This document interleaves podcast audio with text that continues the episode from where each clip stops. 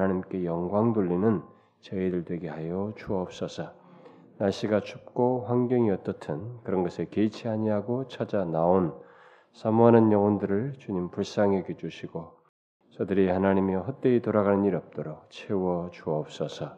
예수 그리스도의 이름으로 기도하옵나이다. 아멘. 자, 오늘은 우리 이제 마가복음 네, 들어가도록 합시다. 마가복음 마가복음 1장 1절부터 13절까지 13절까지 우리 한 절씩 어, 교독을 하도록 합시다. 하나님의 아들 예수 그리스도의 복음의 시작이라. 선지자 이사의 글에 보라 내가 내 사자를 내 앞에 보내노니 저가 내 길을 예비하리라. 광야에 외치는 자의 소리가 있어 가로되 너희는 주의 길을 예비하라. 그의 첩경을 평탄케 하라. 기록된 것과 같이 세례 요한이 이르 이스를 전파하니 온 유대 지방과 예루살렘 사람이 다 나아가 자기 죄를 자복하고 요단 강에서 그에게 세례를 받더라. 요한은 약대 털을 입고 허리에 가죽띠를 띠고 메뚜기와 석청을 먹. 그가 전파에 가로되 나보다 능력 많으신 이가 내 뒤에 오시나니 나는 굽혀 그의 신들매를 풀기도 감당치 못하겠노라.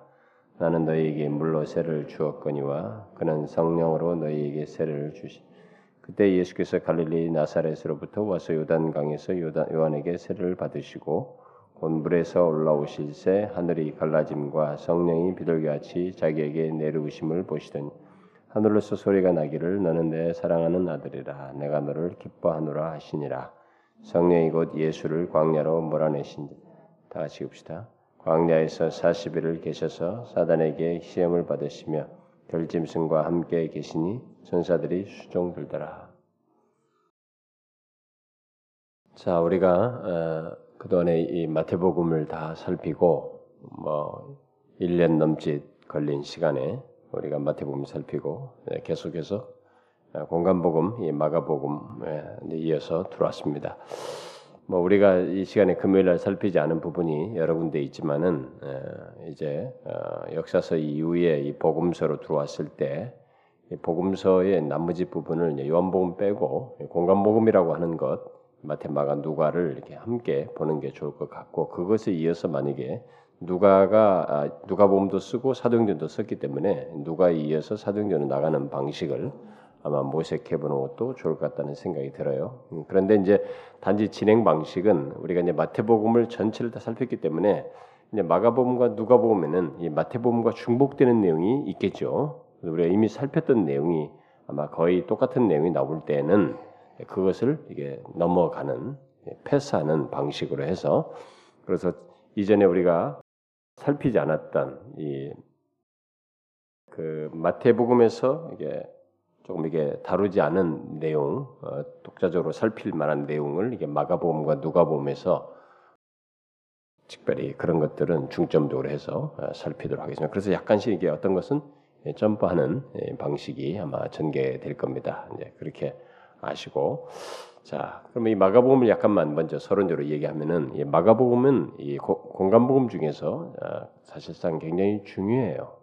그리고 일반적으로 마가복음이 예, 사복음서 중에 가장 먼저 기록된 것으로 어, 어, 일반적으로 우리가 말을 하고 있습니다.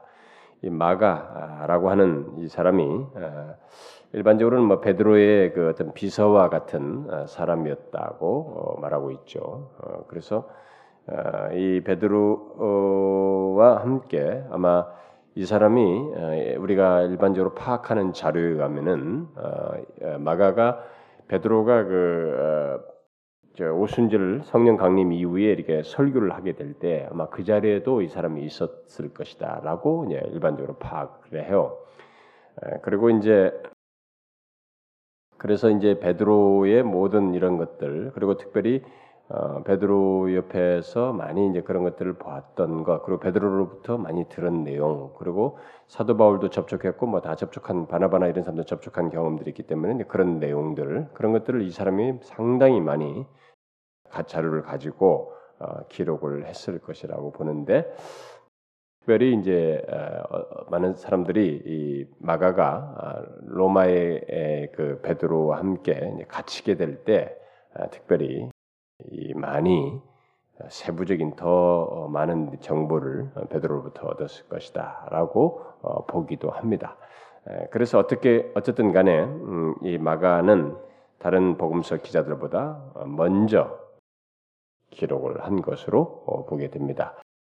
그런데 언제 기록했느냐라고 했을 때 음, 견해가 나뉘어요. 뭐 한 AD 57년부터 59년 이렇게 빠른 시간 시간대 썼다고 하는 과 아, 베드로와의 보냈던 시간들 로마에 로마에 있는 로마 제국의 이방인들 이들을 주로 많이 상대로 해서 있었고 특히 로마의 그리스도인들에게 이 복음서를 어, 보낸 것으로 파악을 아, 일반적으로 말할 때 그래서 60 64년부터 70년 사이에 이제 이게 예루살렘이 70년에 멸망을 했기 때문에 그것을 예언적으로 말하는 내용이 여기 마가복음에서 미리 바라보면서 말하는 예언적으로 말하는 내용이 있기 때문에 그래서 64년부터 70년 어, 사이에 기록했다라고 하는 두 가지 견해가 있습니다. 먼저 좀 더 빨리 기록했다는 것과 조금 더 뒤에 기록됐다는. 어쨌든 간에 아, 일단 마가는 음, 가장 먼저 어, 기록한 최초의 어, 어, 복음서 기록자로 어, 이 얘기를 하고 있습니다.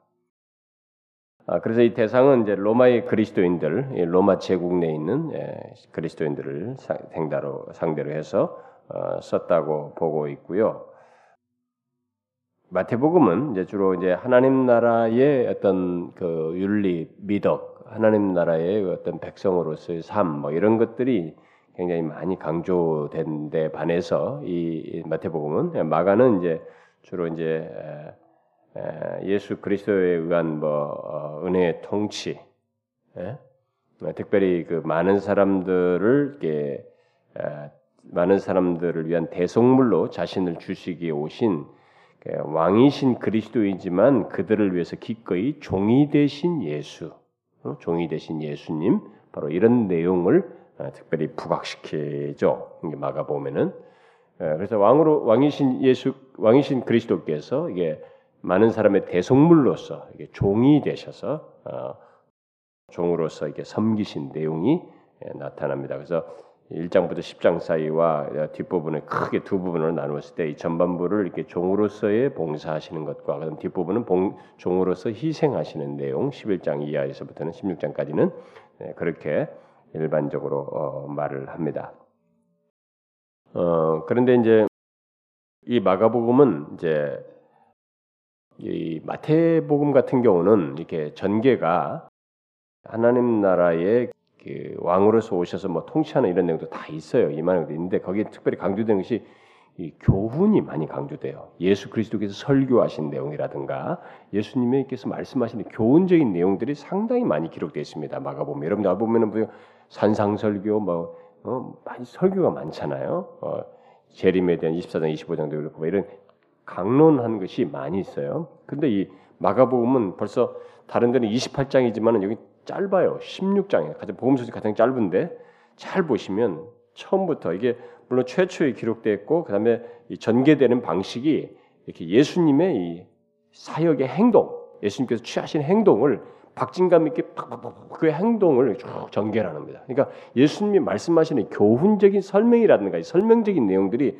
막 거의 다 예, 크게 들어가 있지 않아요. 그분의 행하신 행적을 행위를 쫙쫙쫙 전개를 그대로 쫙 해나가고 있습니다. 그래서 굉장히 박진감이 있습니다. 여기 뭐 쫙쫙쫙쫙 진행됩니다. 예수님의 그 모든 사역의 이 내용이. 그래서 이제 교훈적인 걸 많이 찾는 사람들은 이제 마가 아니 마테나 뭐 이런 복음을 많이 찾습니다만은 예수 그리스도의 그, 그 원색적인 생생한 그냥 그 행적의 이것을 살피기 위해서는 바로 마가로 들어가죠. 예, 마가에 보면 그런 아주 생생한 내용이 응축적으로 막 간단간단 명료하게 막 전개되어 있습니다. 짧은 내용이지만은 그런 것을 아주 생생하게 다루고 있죠. 음, 서로는 뭐 이 정도로 하면 될 것 같고요. 음, 자 그러면 오늘 읽은 내용을 어, 살펴보면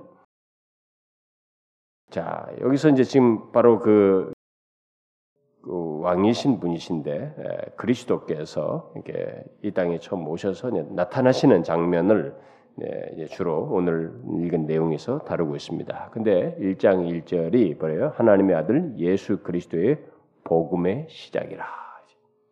간략하죠? 자, 굿뉴스다. 기쁜 소식이다. 복음의 시작이다. 하나님의 아들 예수 그리스도의 복음의 시작이다. 이 복음은 바로 예수 그리스도인데 바로 하나님의 아들 예수 그리스도의 복음의 시작이라라고 하면서 이 시작이 복음의 시작이 어떻게 전개되느냐? 그것은 바로 예수 그리스도와 함께 전개되는데 그 전개가 없어서 바로 이제 그걸 예비하는 자인 세례 요한의 이 준비와 함께 그분의 공생의 사역, 예, 복음의 구체적인 내용이 예, 전개되고 있다는 것을 말해주고 있습니다. 복음, 그리스도 예수 그리스도의 복음의 시작. 아, 이것을 먼저 1절에서 말을 하고 있고, 그래서 이제 2절부터 이제 13절 사이에서 아, 예수님의 이제 공생애를 준비하는 준비에 대한 그런 내용들이 어, 전개되고 있습니다. 그래서 먼저 2절, 2절부터 8절까지는 그 공생애를 예수 그리스도 이 땅에 오시는 그리스도 또 하나님의 아들이요 또 왕이신 그분이 오시는 데 있어서 어, 예수님에 앞서서 선구자로서 어, 준비하게 되는 이 세례 요한에 대한 내용이 기록되고 있습니다. 그래서 이 일종의 왕의 길을 예비하는 세례 요한에 대한 내용이 8절까지 전개되는데 먼저 2절부터 3절 사이에서 이 구약의 예언에 대한 요한의 성취, 요한에 대한 구약의 예언이 성취됐다는 사실을 어, 얘기를 하고 있습니다. 자, 그리스도께서 자기 백성을 구원하시기 위해서 오실 때에 바로 이제 하나님의 그 오랜 약속, 오랫동안 약속해 오신 그 약속을 예, 성취하려고 할 때에 그 오시는 그 왕, 그 메시아, 구원자, 아, 그리스도의 그 행, 그 오심을 미리 알리는 사자로서 그리스도의 오심을 알렸던 사람이 선행적으로 먼저 있었는데 그가 바로 세례 요한이라는 사람이다라고 말을 하고 있습니다. 그러니까 하나님의 보내심을 받은 자로서 그리스도의 그 오심을 알리는 역할을 하는 사람, 선구자요, 이 선지자 어, 선지자가 바로 이그 일종의 세례 요한으로 묘사를 하고 있죠. 근데 이것은 이미 구약에 예언된 바대로 2절과 3절에 된 대로 선지자가 선지자 이사야가 예언한 대로입니다. 보라 내가 내 사자를 내 앞서 보내르니 저가 내 길을 예비하리라. 광야에 외치는 자의 소리가 있어 가로되 너희는 주의 길을 예비하라 그의 첩경을 평탄케 하라라고 말을 하고 있습니다. 자, 이미 구약에서는 그리스도의 기비를 예비하는 예, 예비하는 예비할 사자가 나타날 것을 예언했습니다. 그리고 바로 그 예비된 사람이 바로 이 세례 요한인데 세례 요한이 앞서서 광야에서 외치는 어, 이 일을 하게 될 것이라고 말하고 있습니다. 그래서 이스라엘에게 이제 의의 왕이 오실 것이라는 것, 그래서 그 왕의 길을 예비하라고 하는 이 메시지를 전하는 이 일을 앞서서 세례관이 할 것이라고 말을 하고 있습니다. 물론 이제 그분의 오실 오시게 될 그, 그 왕은 사람들의 마음을 다스릴 영적인 왕이죠. 그런 왕이. 그래서 여기서 예비하라. 주의 길을 예비하라. 어? 평탄케 하라. 이런 얘기를 하는데 여기서 이제 오실 왕의 어떤 왕이냐면은 어, 사람들의 마음을 다스릴 왕이셔요. 어? 그래서 모두 그를 받아들이기 위해서 마음을 준비해야 한다는 것입니다. 바로 마음의 준비를 외친 사람이 세례 요한이에요. 뭐 그러다가 뭐 오늘날처럼 막 뭐 대통령 지나간다고 환경을 쭉쭉 정리하고 뭐 이런 외형적인 게 아니고 그리스도인 그분은 영적인 왕으로서 오시는 것이에요. 그래서 진정한 그 영적인 왕으로 이 땅 임하셔서 이것이 확실하게 나중에 구, 드러나는 구체적으로 완성될 그 왕국이 이제 드러나겠습니다만은 지금 임하셔서 그가 임하심의 어떤 통치 왕으로서 오시는 그 모습이 뭐냐면 사람들의 마음을 다스리시는 것입니다. 통치하시는 거죠. 그래서 그를 받아들이기 위해서 마음을 준비해야 한다는 차원에서 예, 예비하는 그 선구자로서의 외침을 하는 세례 요한이 있을 것이다 라고 말을 한 거죠. 그래서 그게 어떻게 준비하라는 것인가? 바로 자신을 의지했던 이 죄악된 마음과 삶을 회개하여 은혜의 왕을 맞이할 준비를 하라는 것이죠. 세례원이 외치는 것은 바로 그거예요. 응? 자신을 사람들마다 그 그리스도가 그리스도를 영접하기 이전에 각자가 다 자기를 자기 자신을 의지하면서 사는데 그 자기 자신을 의지하면서 살던 어떤 죄악된 마음과 삶을 회개하여서 바로 오시는 왕, 은혜의 왕이신 그리스도를 맞이할 준비를 하라는 것입니다. 은혜의 왕은 바로 그런 자들의 마음을 다스릴 것이다. 음? 다스림으로써 임하실 것이기 때문에 그런 준비를 하라라는 그런 의미예요. 세례 요한의 준비 외침은 바로 그것입니다. 그래서 3절에도 3절 끝부분에 기록된 것과 같이 예? 기록된 것 같이 실제로 모든 예언된 것 기록된 것은 다 그대로 성취됩니다. 기록된 것 같이 세례관이 이르러 광야에서 멀리게요 죄 사함을 받게 하는 회개의 세례를 전파한다 했다라고 말하고 있습니다. 그래서 세례관이 사람들이 많이 다니는 그 요단강 근처의 광야에서 그 유대 광야에서 어, 사역을 하면서 그 마음의 준비, 회개를 통한 준비를 외쳤습니다. 예수 그리스도를 영접하는 그 길은 이 마음의 준비와 함께 있게 됩니다. 회개를 통해서 있게 돼요.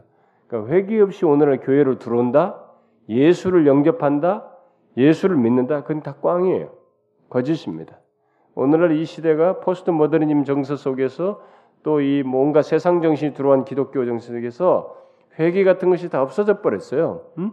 회개를 우습게 알고 회개를 별로 강조하지 않습니다. 왜냐하면 그런 거 아니면 부담을 주거든요. 부담을 안 주는 쪽으로 이 기독교가 변모하다 변모하다 보니까 이 죄나 이 회개 같은 것이 없게 되는데 예수 그리스도는 바로 그분을 영접하는 길은 이 회개와 함께 있게 되는 것이 음? 네, 바로 그것을 얘기하는 겁니다.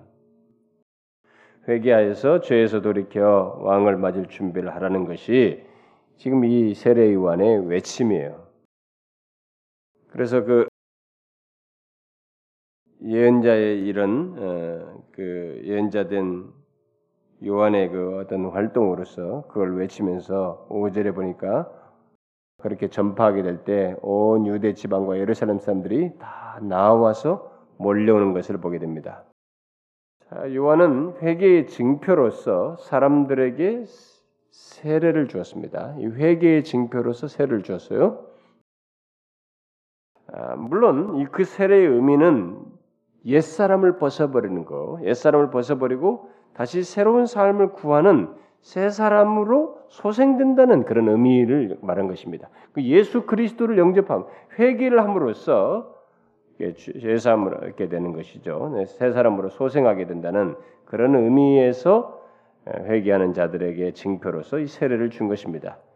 그야말로 이 자기를 위해서 음, 자신을 위해 살던 그 옛 자아를 놓고 어? 그런 것을 뒤로 하고 음, 왕의 은혜를 바라며 사는 이 새 사람으로 태어나는 그런 의미, 태어난다는 의미에서 이런 세례를 주었던 것입니다.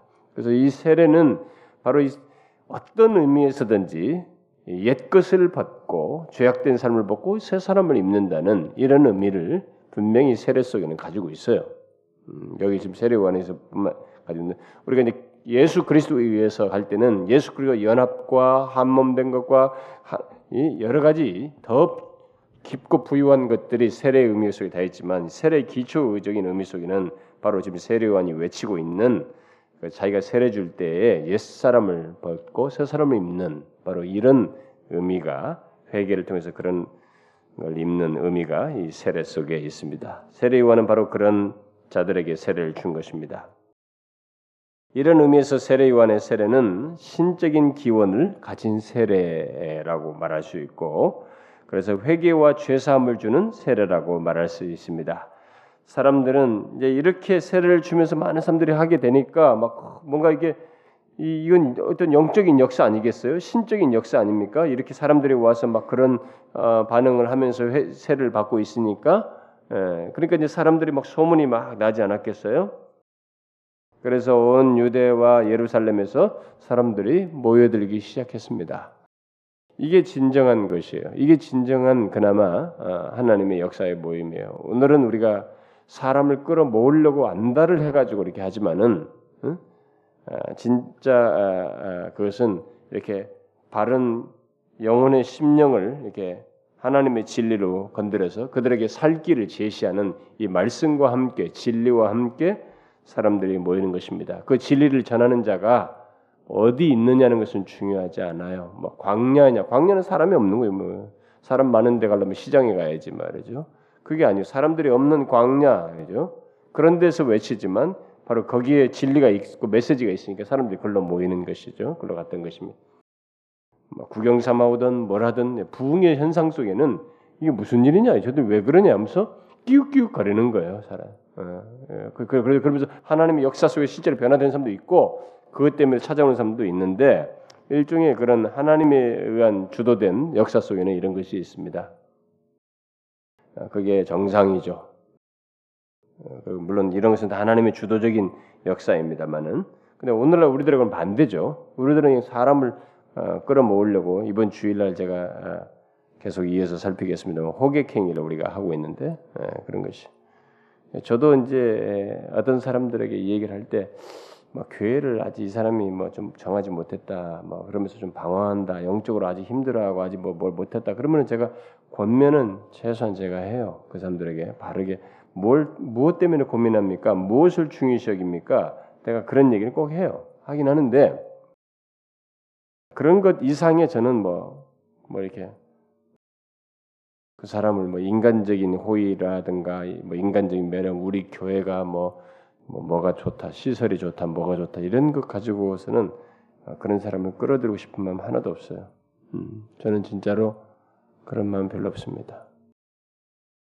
제가 여러분 이번 주일날 이어서 설명 설교하겠습니다만은 제가 지난주에 실용주의에 물든 기독교 얘기했는데 사실 그 실용주의에 물든 기독교는 너무 많아요.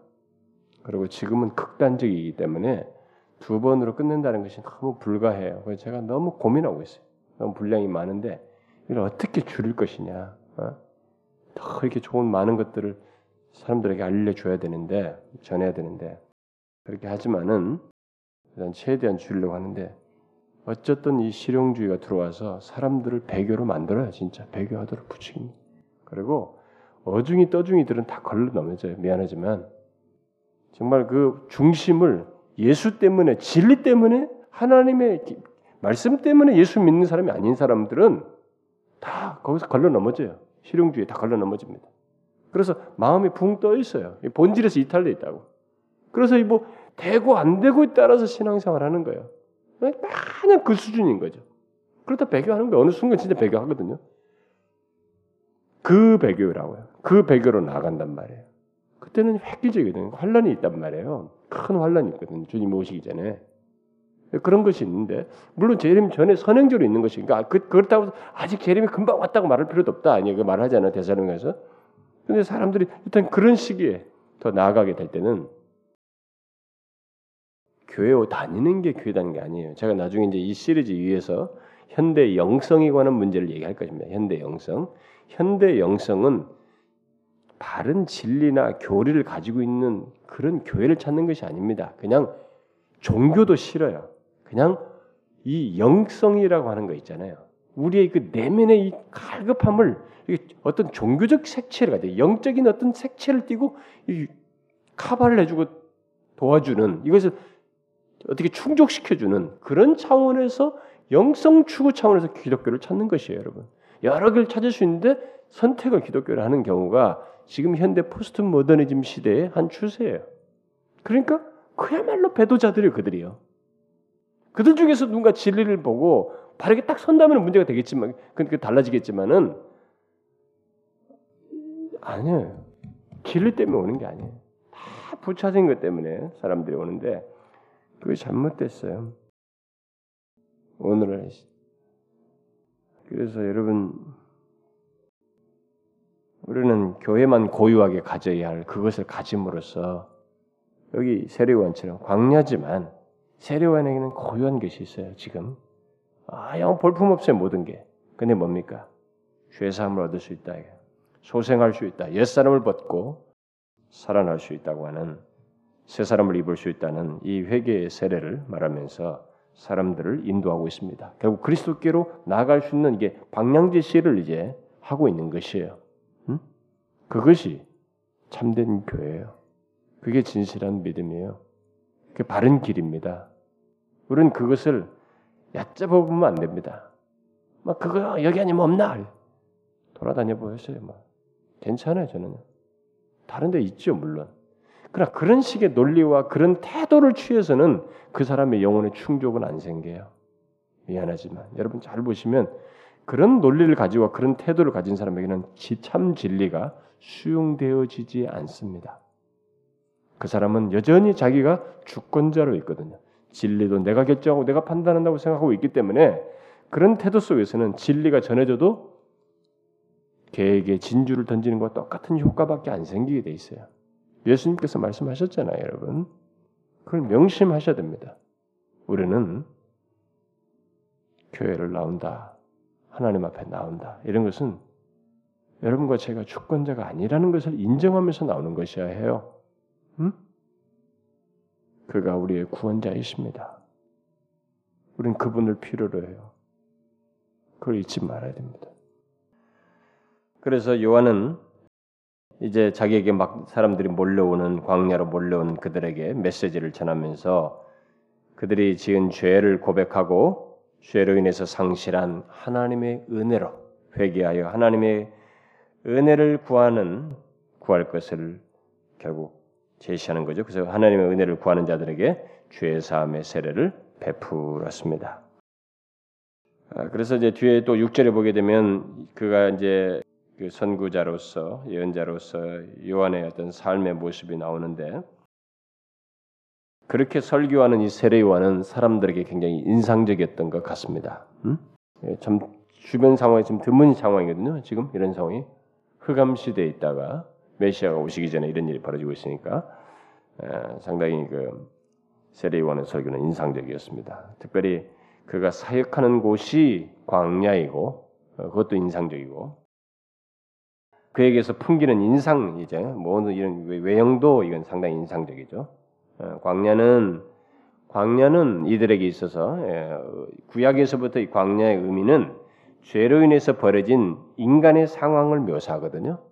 죄로 인해서 벌어진 홀로 된 인간의 처지와 어떤 상황을 상징적으로 어, 말하는 경우가 많단 말이에요. 근데 바로 그런 자리에서 어, 약대 털옷을 입고 허리에 가죽띠를 띤 그런 띈채 메뚜기와 석청을 먹으면서 이렇게 그런 식생활 속에서 죄에 빠진 인간을 위해서 오시는 왕 예수 그리스도의 그리스도의 그 길을 예비하는 이 사람의 이런 모습은 사람들에게 굉장히 인상적이었어요. 음, 아주 인상적이었습니다. 그리고 이제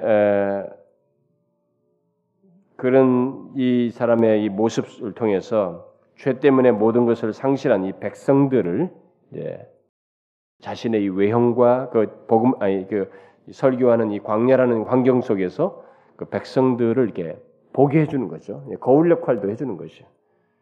죄 때문에 모든 것을 상실한 이 백성들의 실상들을 거기서 보게 해주는 거죠.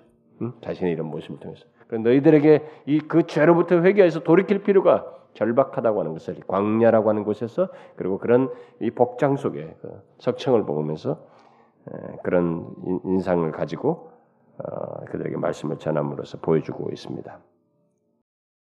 그래서 이제 7절과 8절에서 그 요한이 마침내 전하는 메시지가 기록되어 있는데 뭐라고 해요? 사람들이 모두 세례를 세례 요한을 주목하고 있을 때 음? 세례 받으며 나와서 그를 주목하고 있을 때, 또 그에게 세례를 받고 있을 때 세례관이 마침내 자신이 결정적으로 전하고 싶은 메시지를 전했습니다. 그게 뭐예요? 음? 나보다 능력 많으신 이가 내 뒤에 오시나니 나는 굽혀 그의 신들매를 풀기도 감당치 못하겠노라. 먼저 그 얘기를 합니다. 나보다 능력 많으신 이 뭐예요? 죄와 사단을 정복하고 하나님의 은혜를 베풀 왕이 자기 뒤에 온다는 것이. 자기는 죄와 사망을 정복할 수 없는 자예요. 자기는 그거는 뭐 도저히 미칠 수 없는 거예요. 그런데 이런 죄와 이 사단을 정복하고 하나님의 은혜를 베풀 왕이 자기 뒤에 오신다는 거예요. 이게 가장 좋은, 가장 바람직한 설교자요, 선지자요, 가르치는 자의 모습이에요. 세례요한은 자기를 드러내지 않았습니다. 사람들이 모이면 인기가 상승할 텐데 자기를 드러낼 그 자리인데도 불구하고 자기를 드러내지 않고 누구예요? 결정적으로 내가 증거할 리는 예수 그리스도다. 그리스도를 증거한 것입니다. 여러분, 여러분과 제가 예수를 믿으면서 뭐 구역장을 하든 뭘 하든 간에 여러분 리더로 섬기면서 저 같은 사람은 또 설교자 우리 사역자들은 두말할 것 없고 우리들이 궁극적으로 전할 건 뭐냐 이거야. 우리들은 예수 그리스도예요. 응?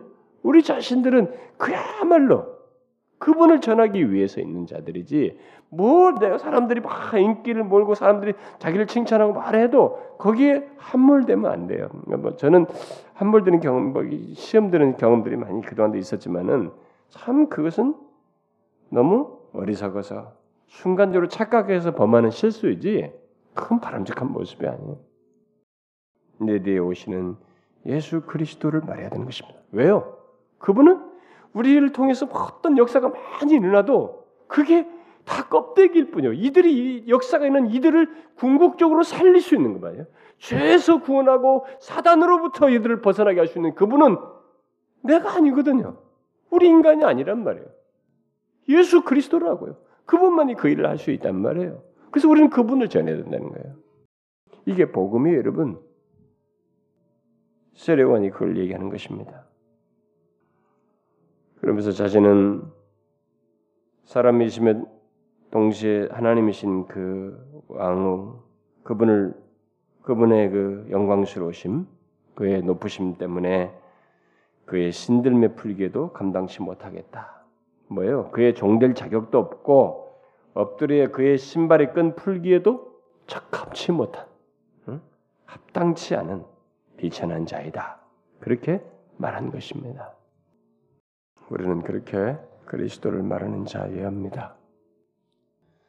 여러분, 우리가 이것은 많이 잘 배워야 돼요. 섬기는 여러분들은 자꾸 우리를 드러내고 싶을 때 주님을 드러내야 됩니다. 그러면서 또 덧붙이기를 뭐라 그래요? 나는 너희에게 물로 세를 주었거니와 그는 성령으로 너희에게 세례를 주시리라. 이렇게 말했습니다. 자신은 물로 세례를 주었지만은 오실 왕 예수 그리스도는 성령으로 세례를 주신다. 그럼 뭐예요? 곧 성령의 세례를 준다는 것은 마음의 회개를 성령을 통한 세례로 이루실 것이다. 이 마음의 세, 이 마음의 회개죠. 마음의 회개를 성령을 통해서 그러니까 성령을 통한 세례로 어, 있게 하실 것이다. 뭐 그런 얘기죠. 너희들의 이 마음의 회개를 예수 그리스도는 어떻게 하시냐? 성령을 통해서 하신다. 그, 그, 그, 그래서 예수 그리스도가 온 이로부터 여러분과 저의 모든 회개의 역사가 뭐 어떻게 해요? 성령을 통한 세례로 그런 것이 있게 되잖아요. 그래서 우리가 고린도서 보면 성령으로 하나 되고 세례 받는 이런 내용들이 이 얘기가 나오지 않습니까? 그러면서 다르다는 거죠. 근본적으로 자기는 다르다. 그게 그의 메시지예요. 이게 아, 사람들이 계속 모일 때 결정적으로 던진 아주 중대한 메시지가 바로 그것입니다. 다음에 이제 그 뒤에 9절부터 11절에서 예수님께서 세례요한에게 세례를 받으시는 장면이 나오게 되는데 이것은 왕께서 기름 부음을 받는 장면이라고 볼 수 있습니다. 음? 아, 요한이 세례를 베풀고 있을 때 왕이신 예수 그리스도께서 어, 자신이 자라나셨던 이 갈릴리 예, 나사렛으로부터 요단강의 요한에게 와서 세례를 받으시게 됩니다. 여러분 제가 어, 이 복음서를 이렇게 살짝 설명합니다만은 뭐 설교하는 게 아니고 성경 풀이를 이렇게 서서히 합니다만은 여러분들이 다른 때 또 어떤 말씀도 들을 수 있고 어떤 부분도 들을 수 있는데 복음서를 잘 들어주셔야 돼요. 복음서는 너무너무 좋습니다.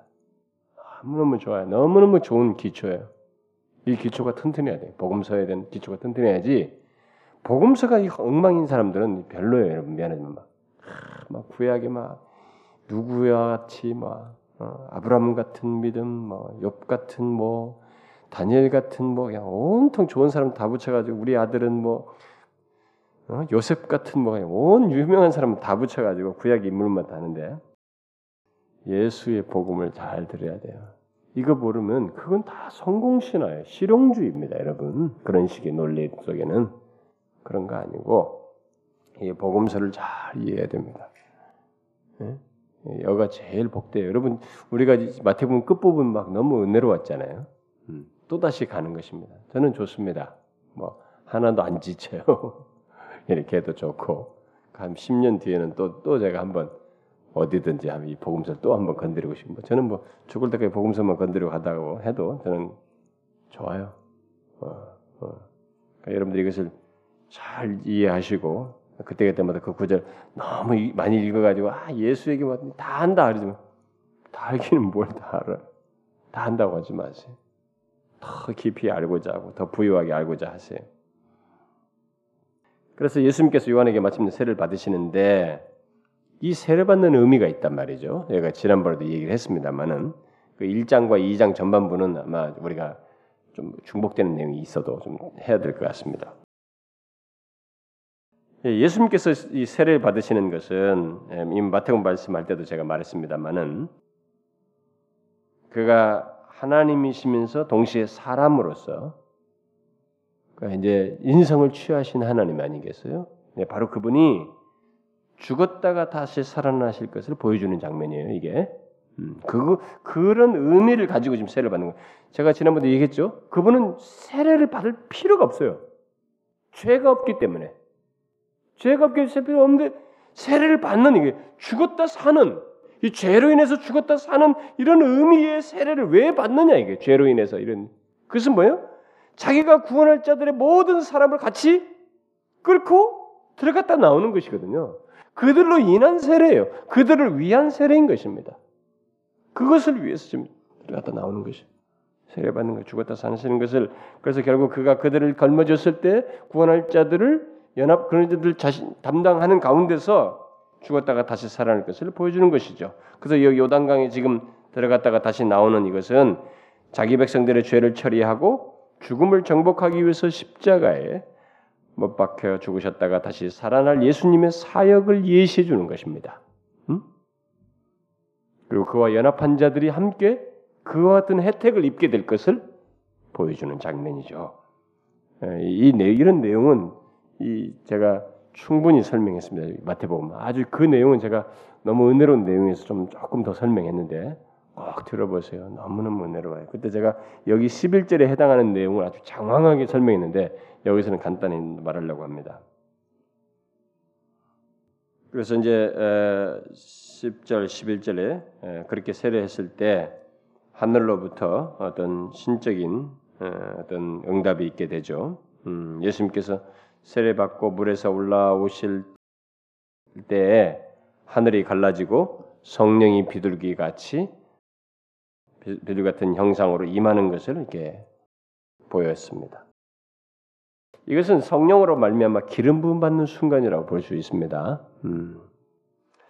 어, 왕들이 기름 부음 받음으로써 하나님께 그 직임을 하나님께서 그 직임을 주어서 이제 네가 이제 이 왕직을 감당하면서 잘 헌신하도록 하 시는 것을 외적으로 나타내시고 그들의 이 직임의 자격을 이 기름 부음을 통해서 부여하시는 것과 똑같은 의미라고 보면 돼요. 예수님께서도 왕으로서 지금 성령의 기름 부음을 받으신다고 보는 것입니다. 이게 뭐 기름 부은 이런 행동은 아니도 그 자리에 지금 성령께서 임하시는 것은 바로 그런 고약에서부터 말해온 왕에게 부었던 기름 부음의 어떤 행동이라고 볼 수 있겠습니다.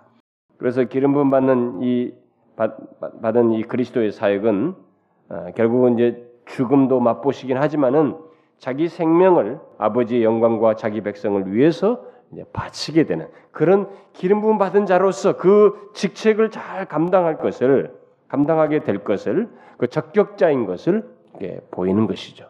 기름 부음을 통해서 드러내시는 것입니다. 그때 11절에 보는 것처럼 하늘로서 소리가 난 것입니다. 소리가 나기를 너는 내 사랑하는 아들이라 내가 너를 기뻐하노라 이렇게 말씀했습니다. 자, 하나님 아버지께서 그 예수 그리스도를 가리켜서 이렇게 말씀하셨어요. 이 말씀은 하나님의 영원하신 뜻을 따라서 그리스도께서 왕으로서 이 죄의 세력으로부터 자유케 할 것을 아, 이제 시사하는 내용이겠습니다. 근데 하나님께서는 바로 이 아들을 통해서 아, 그의 위대한 사랑을 이제 우리에게 나타내시는 거죠. 여기 보면은 제가 이 여기 많이 설명했어요 마태복음 할 때. 이게 너무 중요한 내용이에요, 여러분. 신학적으로도 중요한 내용이고. 음. 지금 예수 그리스도 세례 받고 나오신 거예요. 근데 그건 죄가 없으신 분인데 자기 백성 구원할 자들을 세례 끼고 지금 세례 받고 나오신 것이에요. 네, 그래서 그, 그, 그분을 향해서 내 사랑하는 아들이라 내가 너를 기뻐하노라고 했을 때 이 내용은 바로 예수 그리스도를 이렇게 기름 부고 이 성령 기름 부심 있는 그분에게 그분의 직임의 적급자로서 하나님께서 인정하시는 하나님께서 나타내시는 그것도 되는데 동시에 거기에는 이 말 속에는 예수 그리스도 자신뿐만 아니라 그가 함께 연합해서 세례받고 이르는 그 대상자들이 함께 포함되는 거예요. 음, 그들을 가리켜서 내 사랑하는 아들이다. 내가 너를 기뻐하노라는 이 내용이 함께 담겨져 있다라는 것이죠. 응? 그래서 그리스도로 말미암아 구원을 얻게 되는 그를 믿는 자들을 하나님 아버지께서 그분의 이 십자가를 통해 대속하시는 거잖아요. 죽고 사는 거죠. 그것 안에서 우리를 이렇게 대하시는 거죠. 내가 너는 내 사랑하는 아들이다. 내가 너를 기뻐한다. 그래서 그리스도 안에 있는 우리를 향한 하나님 아버지의 시선이 바로 이렇다는 거예요. 너는 내 사랑하는 아들이다. 내가 너를 기뻐한다. 너무 엄청나고 놀라운 은혜의 메시지가 여기 담겨져 있습니다. 그래서 이런 내용 속에서 또 예수님께서는 자신이 왕이시라 할지라도 독자적으로 구속 사역을 행하지 않고 바로 이 하나님 아버지의 보냄을 받아서 오신 분이시기 때문에 그 모든 것을 하나님의 이름으로 이제 행하신다는 것. 음? 그의 사역은 진실로 하나님 아버지의 뜻을 따른 사역이고 어, 그것을 증, 어, 이룰 사역이라고 하는 것을 어, 말을 해주고 있죠. 이제 그래서 이것을 인정해야 되는 것이에요. 사람들이 이걸 인정하지 않게 될 때 다 걸려 넘어지는 거예요. 그래서 바리새인들이 예수님께서 내가 아버지께서 명하신 것을 아버지 뜻대로 내가 한다 할 때, 야, 네가 아버지와 무슨 상관이냐 말. 다 걸러 넘어졌어. 그분의 사역을 인정을 안 했던 것이. 그리고 지금도 많은 사람들 뭐 예수가 무슨 인간이지 무슨 무슨 하나님이야. 요걸 모르는 거야. 이, 이 메시지를. 다 걸러 넘어지는 거예요, 거기서. 이걸 믿어야 하는 것입니다. 이게 복음이에요. 여기에 구원이 있습니다. 그 다음 뒤에 이제 12절부터 13절 여기에 예수님께서 사단에게 시험 받으신 장면이 나오는데 음, 여기서 왕으로서 승리하게 되는 장면이기도 합니다. 예수님께서 이 성령으로 세례를 세례 받고 기름 부음 받은 즉시 성령께서 이 그리스도를 이렇게 이끌어 광야로 이렇게 몰아내신다 알겠습니다. 예. 그리스도로 하여금 구속 사역을 행하도록 이제 인도하시기 시작하는데 그 첫 인도가 어디냐? 첫 그 어디냐 이게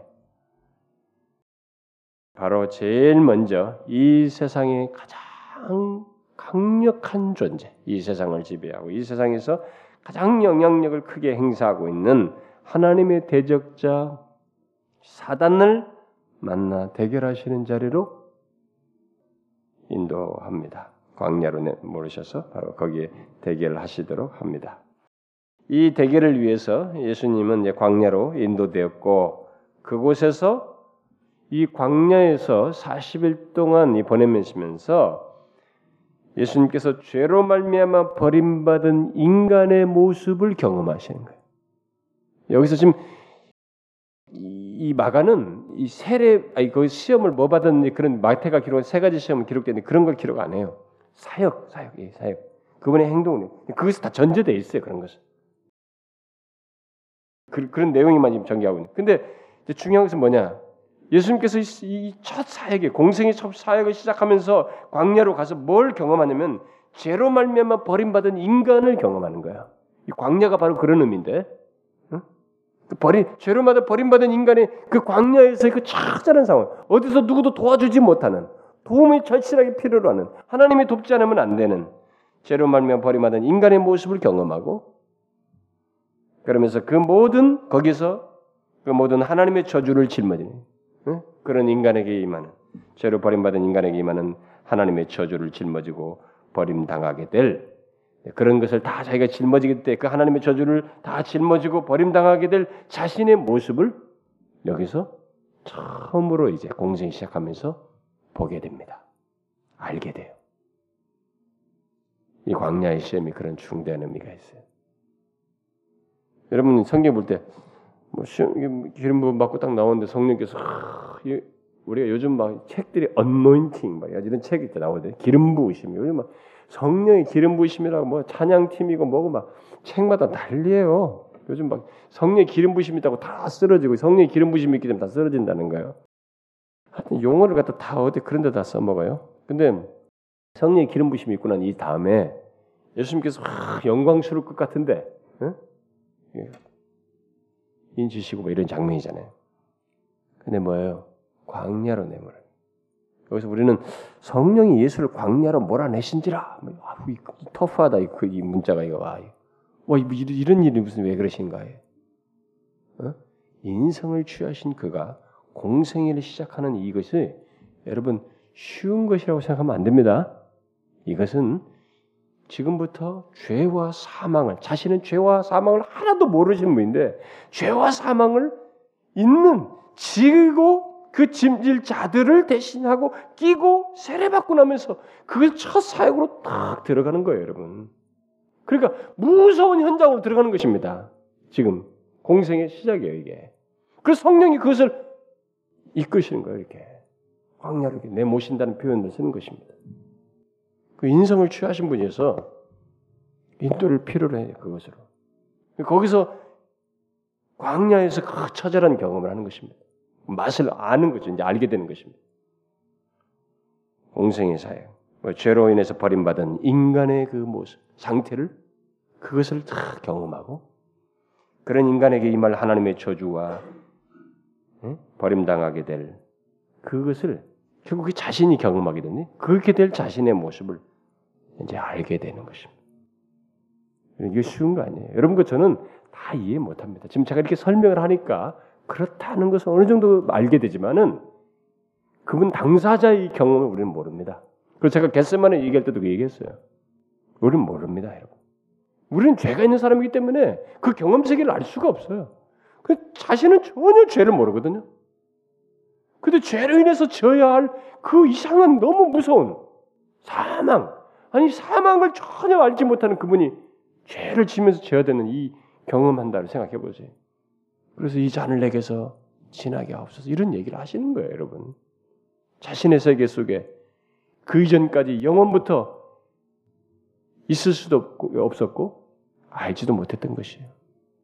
그래서 이 장면이 나오는 거예요. 이런 기술이 나와요. 왜 이런 묘사가 나와요? 여러분들 이게 날때 성령 예수 강요를 내보라는데 왜 이런 묘사를 쓰냐?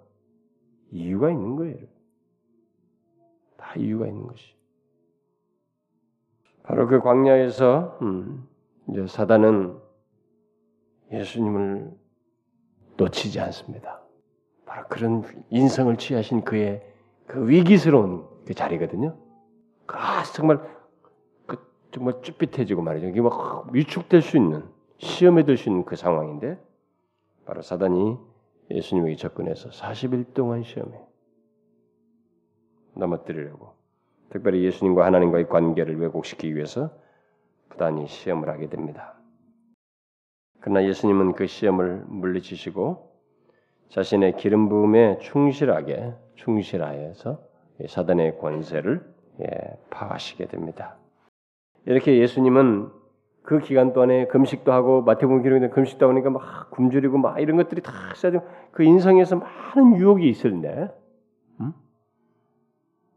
거기서 예수님은 자신의 욕심을 제어하시면서 넘어지지 않습니다. 오직 하나님께 복종함으로써 이 공생의 사역을 시작하십니다. 이 성공이 바로 우리의 성공이 되는 것이에요. 여기서 실패하면 우리도 끝이에요, 여러분. 그의 성공이 바로 우리의 성. 그래서 그의 이 시험에서 승리가 우리의 승리가 돼. 그래서 히브리서 기자가 그가 시험을 당하시면 죄를 범치 않고 그래서 우리를 중보하신다. 그게 다 중보할 수 있는 소스가 되고 근거가 다 되는 것입니다. 과거의 아담은 시험에 넘어갔습니다만은 사단의 시험에 넘어졌지만은 그래서 우리 우리도 아담 안에서 다 넘어졌고 그래서 우리는 우리의 욕망을 제하지 못하죠. 지금 다 아담 안에서 다 넘어진 우리들은 우리의 욕망을 제하지 못합니다. 뭐 욕망 여러분 뭐 제하면서 살아요? 음? 또 자기 연민의 욕망만 있어도 깍 넘어지고. 음?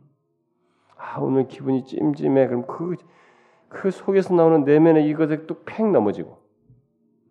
음? 세상 죄에 대한 욕심, 뭐 하고 싶은 욕심, 이런 욕심에도 뭐, 뭐 있잖아요. 수많은 욕심들, 욕망들. 이런 욕망을 우리는 제하지 못합니다. 제하지 못하고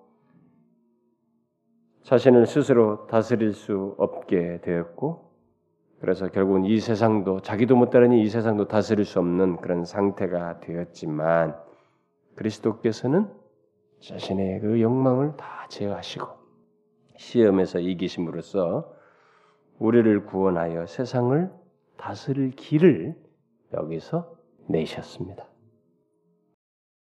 특히 시험 당하실 때 광야에 여기 보니까 뭐 들짐승이 광야에서 40일을 계셔서 사단에게 시험을 받으시며 들짐승과 함께 계시니 예, 성경을 재밌게 보고 싶은 사람들은 들짐승과 함께 계시니 이 구절이 야 이건 뭐냐 예, 생각할지 모르겠습니다. 시험 받는 중에 들짐승들과 사단과 이건 뭐냐 이거지. 들짐승들에게 둘러싸여 있습니다. 이런 광야는요 들짐승들의 자리예요. 밤이면은 그들이 먹을 것 찾아 다 헤매고 그 들짐승들이 둘러싸여 있었습니다. 근데 뭐예요?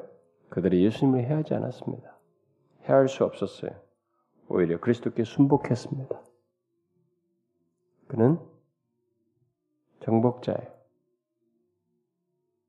그는 왕이십니다. 마치 아담이 타락하기 전에 모든 짐승들이 아담에게 순복한 것처럼 이 승리하신 이분에게 다 순복하고 있는 거예요.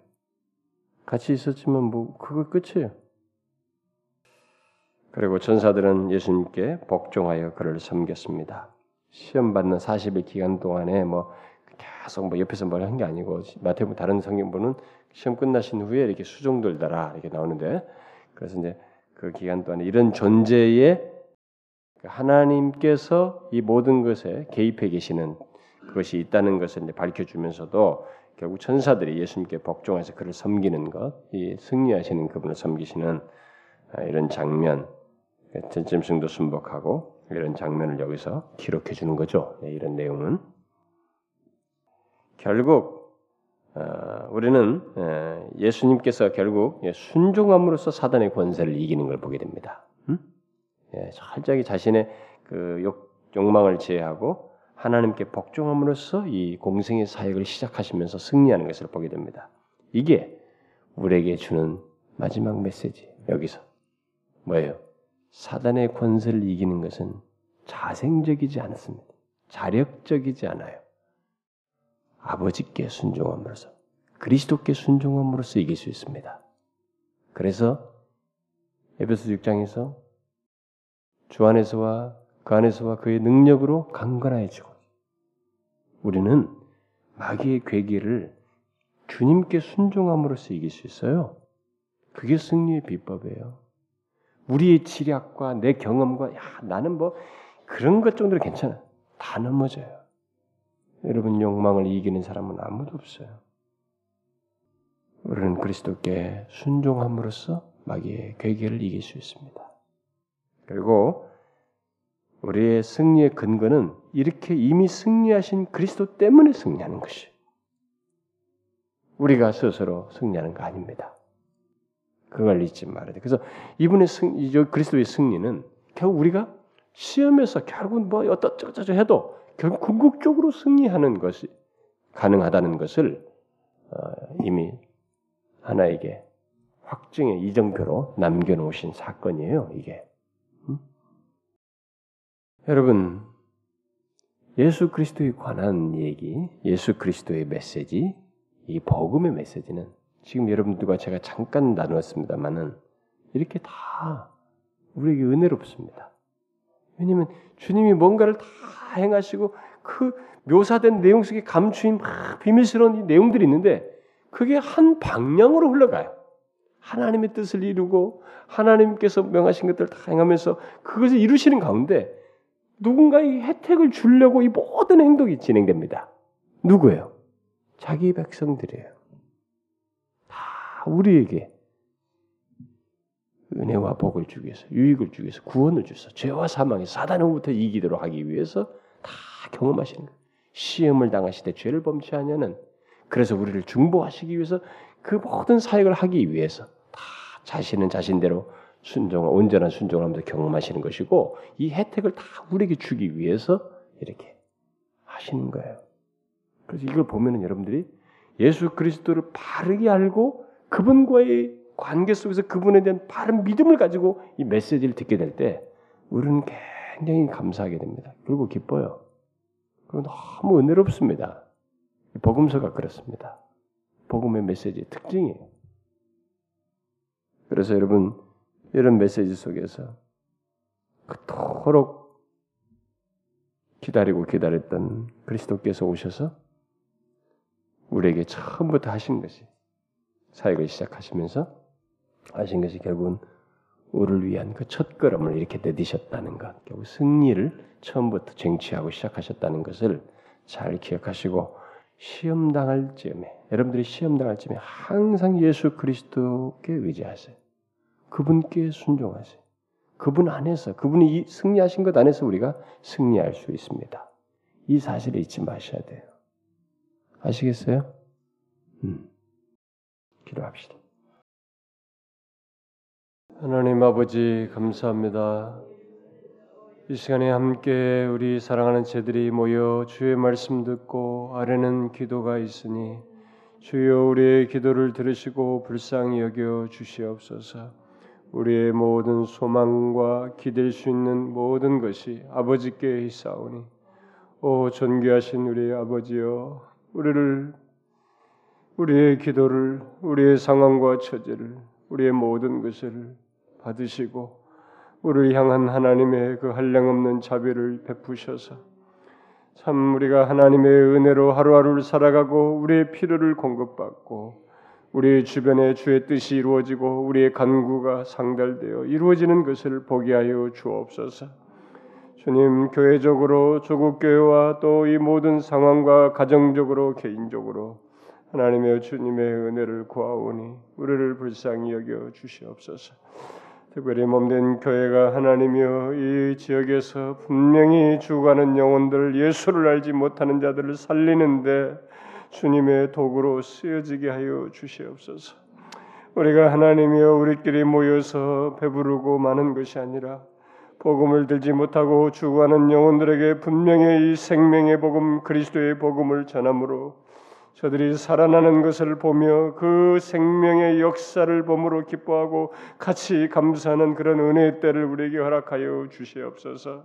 우리 모두가 여기에 마음을 쏟으며 간구하며 하나님의 복음을 전할 때 지역의 영혼들에게 하나님이 분명히 살아나는 역사가 몸된 교회를 통해서 있고 하나님이 여전히 일하시는 그 각성과 부흥의 역사가 하나님의 있게 하여 주옵소서. 갈수록 세대가 복음을 기피하고 더 적대하는 세상이 되어도 여전히 하나님께서 살아계셔서 일하시는 것을 우리를 통해 보이시고 하나님의 그런 것을 몸된 교회 주일학교의 모든 부서에서 다 경험할 수 있도록 인도하여 주시옵소서. 주님이여 이 시간에 또 각자의 이 모든 참여한 영혼들의 형편과 처지를 헤아려 주시고 저들의 간구를 들으시고 하나님의 인생의 진로를 저들의 모든 삶의 환경과 필요를 돌아보아 주시고 하나님께서 자신이 기뻐하시는 뜻을 따라서 삶을 인도하시고 필요를 채워 주시기를 구합니다. 그렇게 해 주시기를 하나님께 간절히 구하고 우리 주 예수 그리스도의 이름으로 기도하옵나이다. 아멘.